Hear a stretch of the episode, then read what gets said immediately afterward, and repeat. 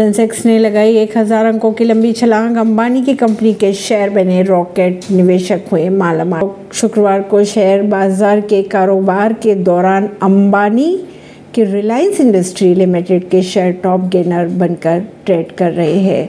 Reliance stock की अगर बात की जाए तो चार दशमलव पचास फ़ीसदी या सौ दशमलव पचपन रुपये की तेज़ी के साथ दो हज़ार तीन सौ पैंतीस दशमलव पच्चीस रुपये पर पहुँचा। एक हज़ार पैंतालीस अंक उछला सेंसेक्स सप्ताह के आखिरी कारोबारी दिन शुक्रवार को सकारात्मक वैश्विक संकेतों के बीच स्टॉक मार्केट के शुरुआत हरे निशान से हुई थी। दोपहर दो बजकर बीस मिनट तक होते होते बीएससी सेंसेक्स एक हज़ार पैतालीस अंक की ताबड़तोड़ तेज़ी के साथ उनसठ हज़ार शून्य छह के लेवल पर पहुँच गया था। सबसे ज़्यादा अगर शेयर उछले हैं तो वो है रिलायंस इंडस्ट्री के चार दशमलव पचास प्रतिशत उछले।